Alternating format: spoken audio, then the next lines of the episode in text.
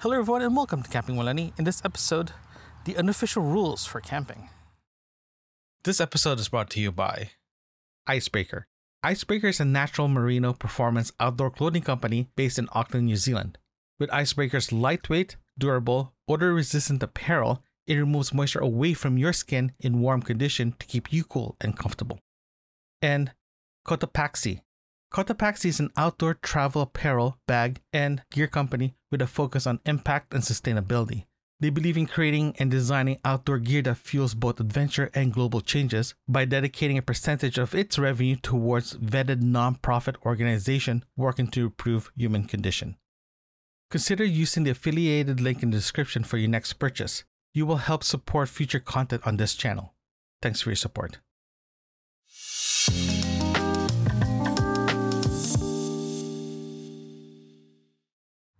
So you decide to go camping and you've been bombarded with the official rules and regulations of camping and the rules that you need to follow when you get there, what not to do and all that good stuff. But today we're going to go through the unofficial rules that I that I and everyone else follows.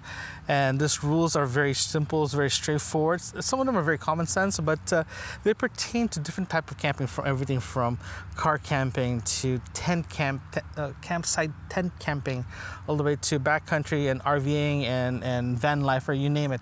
It's it's a um, it's a it's a, the unofficial rules. So if you talk to all campers out there, they actually follow they have the same similar ru- rules that unofficial rules that they follow. So let's start. Number one, keep your site clean and tidy.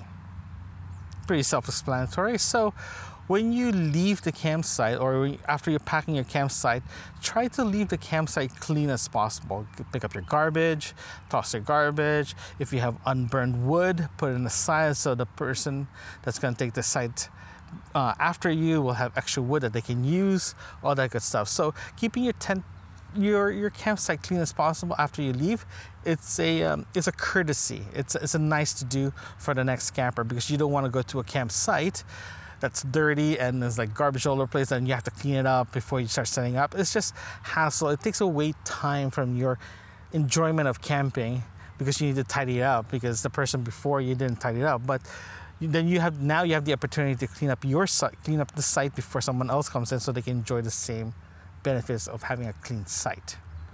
Number two, do not disturb other campers by being noisy and too much light. It's kind of weird saying that, right? So, in other words, if you're going camping, the, be- the benefit of going camping is to unplug yourself, uh, put yourself away from the city, making sure the things that you want to do is like technology free. So having a very noise, uh, very noisy campsite or neighbors, it's not very fun. So keep your noise into minimum as possible. So if you're having a conversation, laughing, that's fine. But if you decide to play music and decide to start yelling and playing really loud, that's a problem with your neighbor. So it's not very neighborly, right? And uh, it, it, can, it, can, be very distracting, especially in the middle of the night and you're sleeping and all that good stuff. So, with that said, though, make sure when you go camping, minimize your noise as much as possible. So, especially if there's a, a uh, noise curfew, some provincial parks in Ontario does have a noise curfew, and I believe some campsites, even private or in the U.S. or in Europe or whatever, you do have noise should so try to follow that as well too. The other one that I want to, the one I mentioned as well is light. Try to minimize your light on your campsite.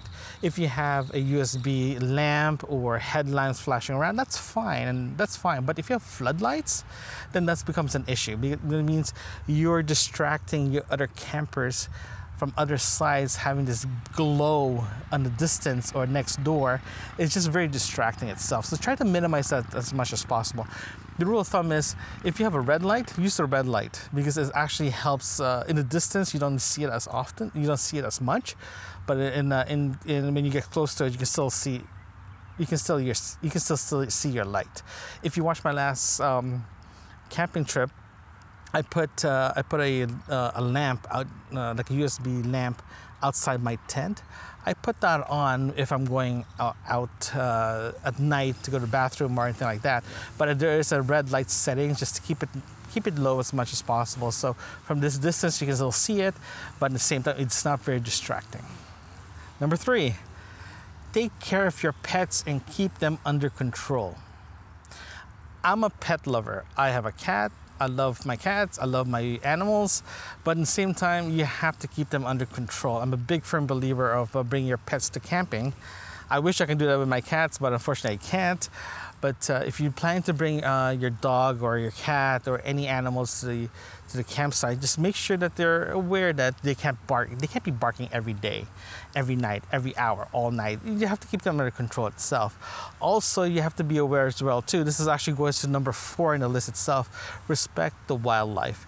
If you bring your if you bring your pets with you, let try, please don't let them try to go run chase a, rac- uh, a raccoon or, or a squirrel or, or, or a chipmunk or some places deer.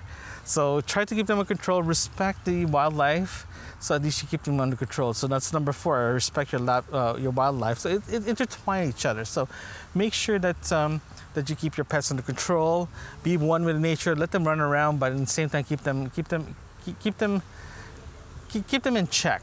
So just be aware of that. Number five, this can be very, um, what's the best way to describe this? It can be very controversial, but it is a very good rule to follow is uh, don't try to talk to your fellow campers while they're setting up. The reason why is this.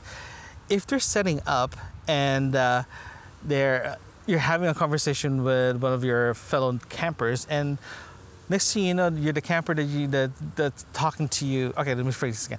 You're setting up. Let me start over again. Let me set up. You're setting up, and your neighbor's talking to you, right? And uh, next thing you forgot to do something, your tent collapsed or whatever, you forgot to get something in your car. Then now you're extending your setup, right?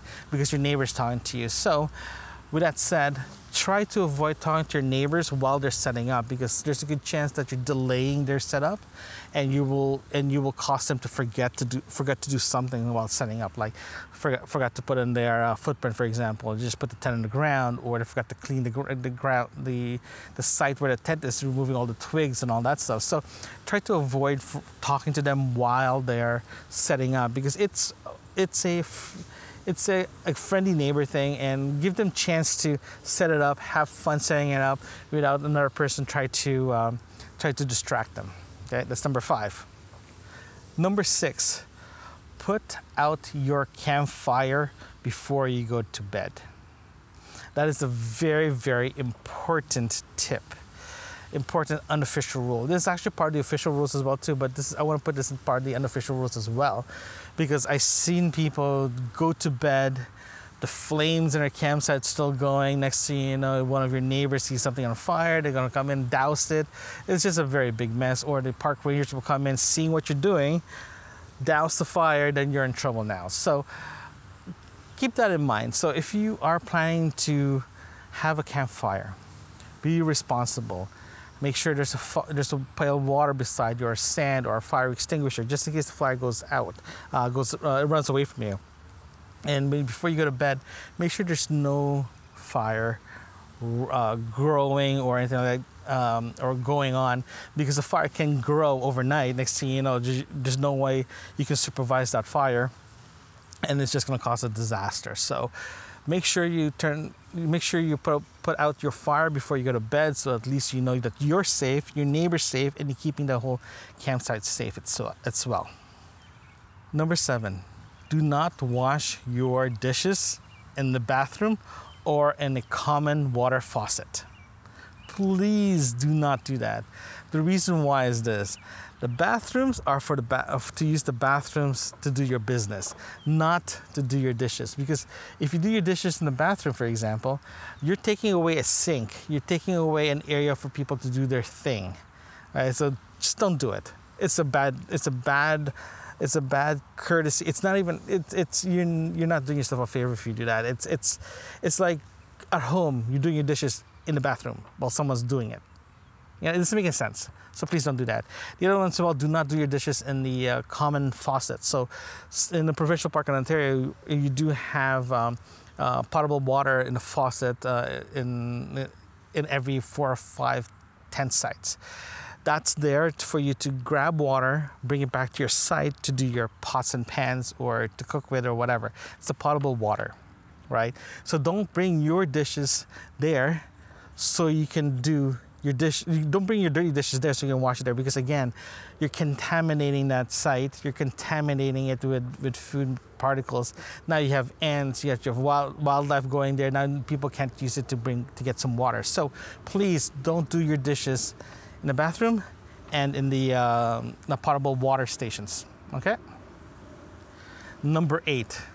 This happens to me a couple of times already and it drives me crazy. Do not cut through someone else's campsite. Please don't do that. So, this is how it works. You have your site. You have your beautiful site you set up.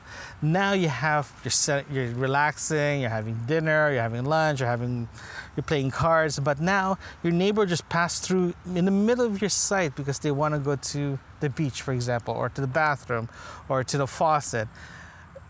It's not good. It it's not good. It, it, it feels like you someone's someone's going into your personal space. You know, it's not very good. Don't do it. If you see someone doing it, tell them don't go, go don't go through my don't go through my side. It's not very polite. So please don't go do don't do that because it's not very good. It's not very um, uh, it's not very courtesy. It's not courteous. Just don't do it. Number nine. Do not leave machineries running. So that means don't leave your generator running all day, all night. Don't let your air condition run all day, all night. Don't let music play all day, all night. Anything that makes noise constantly that reminds them of the city, don't do it. If you're going to use it, use it sparingly. There are designated sites that you can use generators and air condition just to keep uh, keep to make your camping experience better.